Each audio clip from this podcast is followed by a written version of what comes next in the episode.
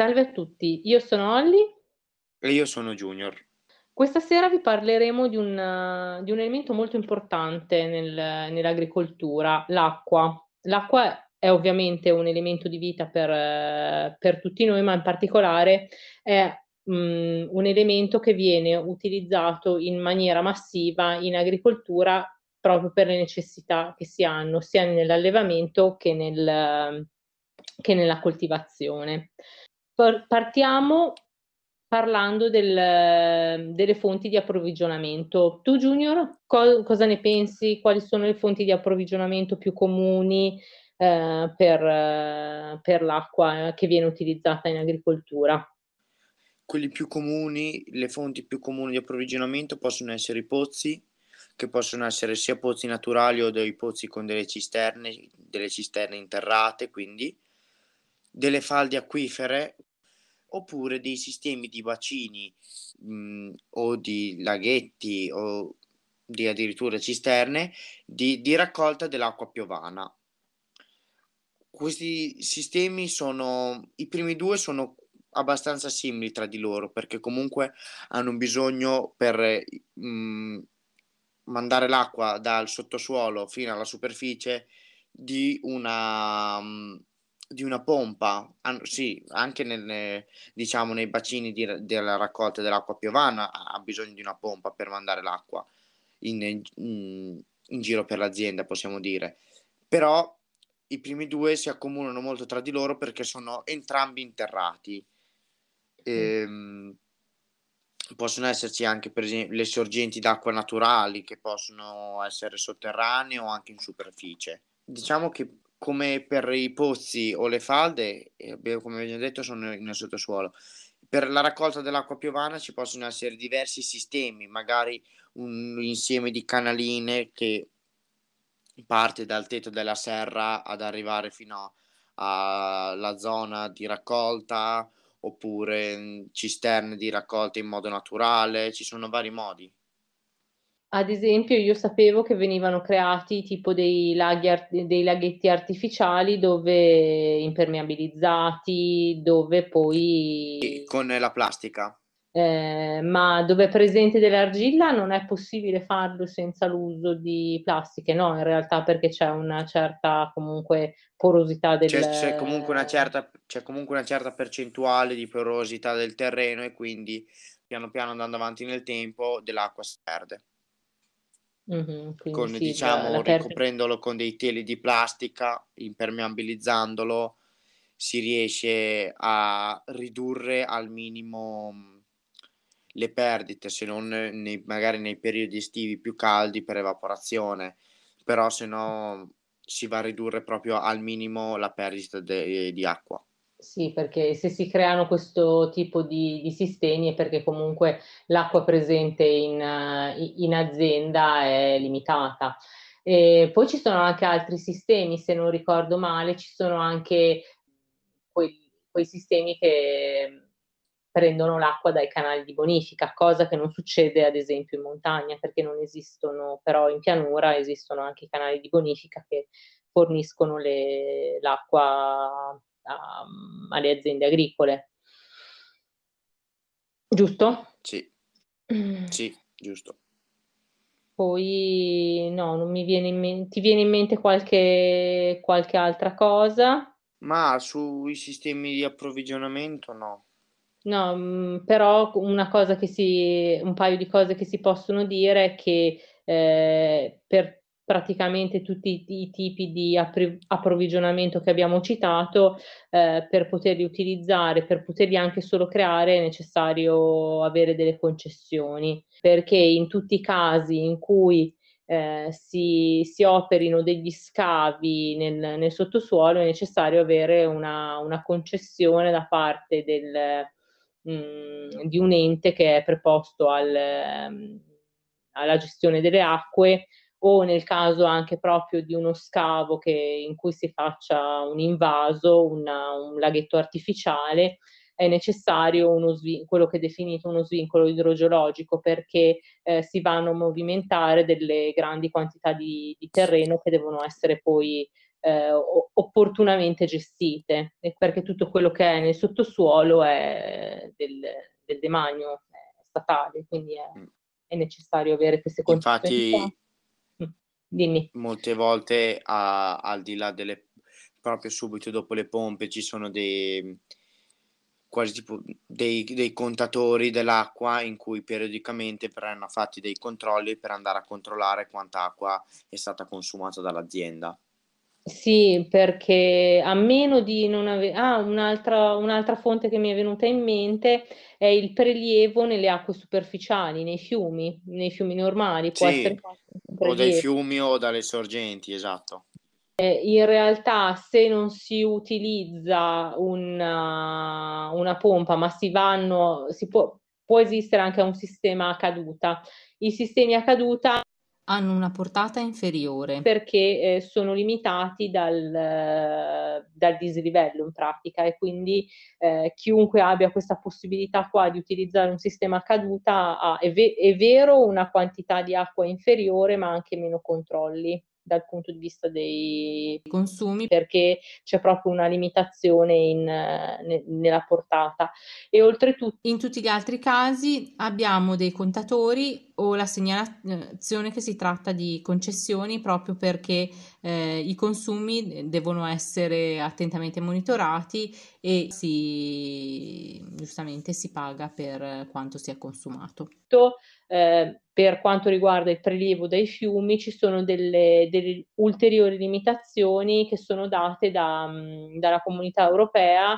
La limitazione sull'uso dei fiumi è soprattutto nel periodo estivo, in quanto è necessario mantenere una certa portata di acqua nell'alveo dei fiumi, e quindi c'è questo tipo di limitazione all'uso. Ci sono effettivamente diverse cose che si possono dire dal punto di vista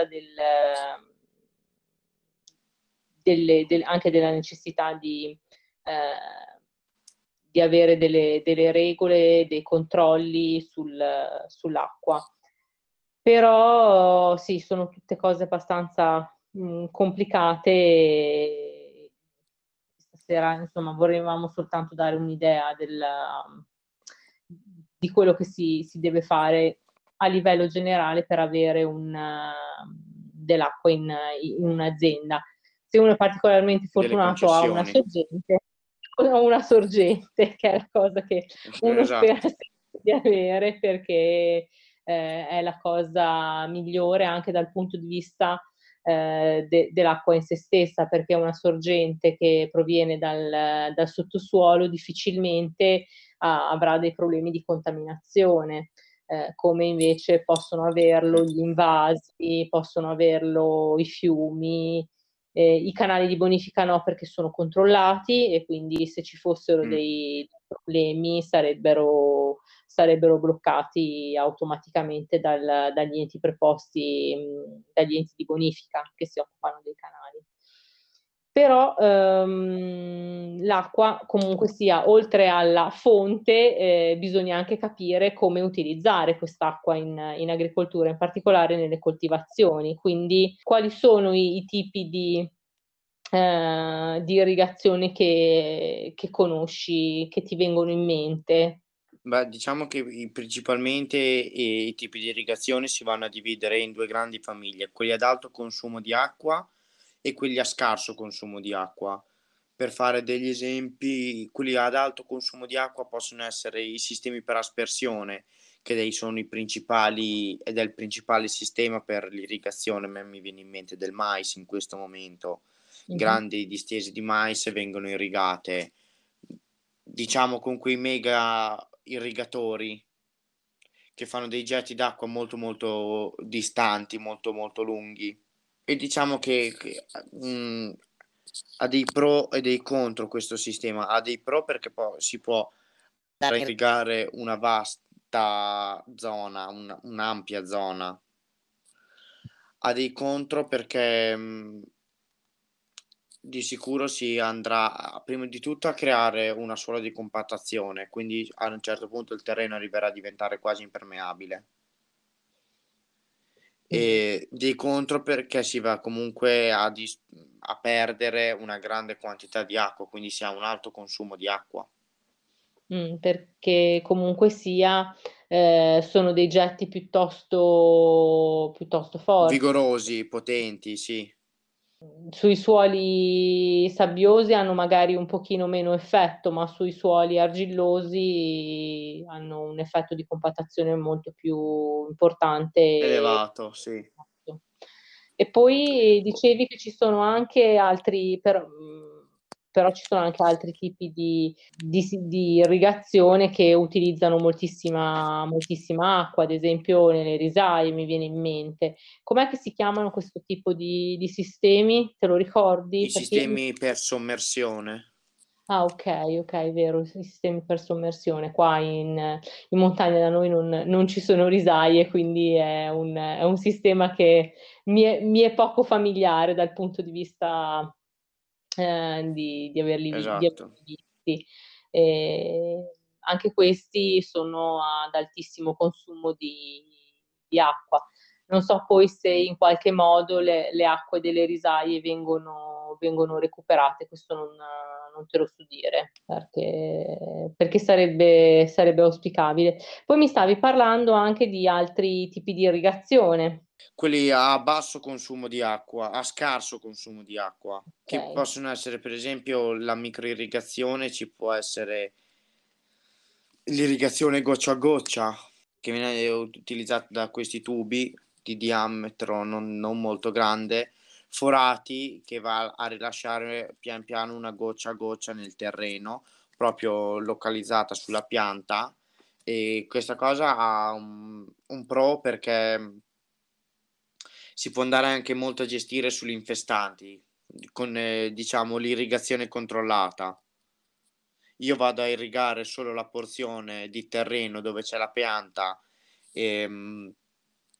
che mi interessa, di conseguenza tutte le zone che ci sono limitrofe o lì vicino potrebbe venire qualche infestante, ma quelle più lontane sono sottoposte a siccità perché comunque non si viene irrigato, non va a irrigarsi.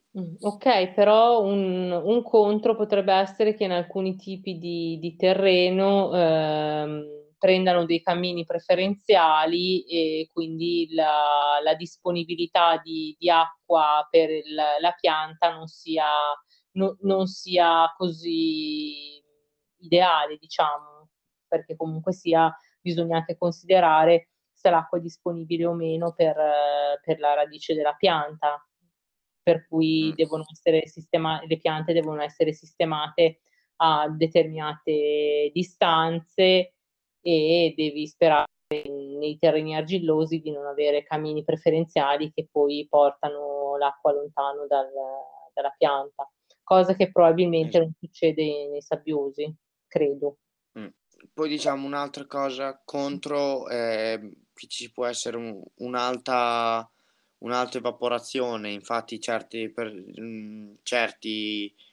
coltivatori preferiscono la subirrigazione, quindi un'irrigazione sotto il terreno, ricoperta, per ridurre al minimo l'evaporazione, ma qui dopo si va a gestire in modo diverso perché bisogna stare attenti che l'ugello non si vada a otturare con la terra, è tutto molto complicato.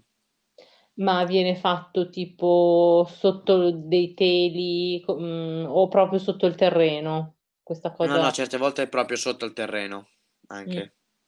Dei sistemi di tubi interrati che vanno a rilasciare acqua al di sotto del terreno, le radici l'assorbono praticamente subito perché sono molto vicine e si va a ridurre l'evaporazione al minimo. Sì, perché c'è anche questo elemento da considerare, per cui se evapora l'acqua il terreno nella zona circostante non si satura e quindi non è disponibile per la pianta l'acqua stessa. Ci sarebbe tantissimo da dire sull'acqua in agricoltura, proprio perché ci sono tanti elementi da prendere in considerazione. È molto bello come argomento, secondo me. Sì. C'è un sacco di cose da dire. Sì, l'argomento è vasto, come l'oceano proprio. E quindi torneremo a parlarvene la prossima volta. Un saluto da Holly e un saluto da Junior.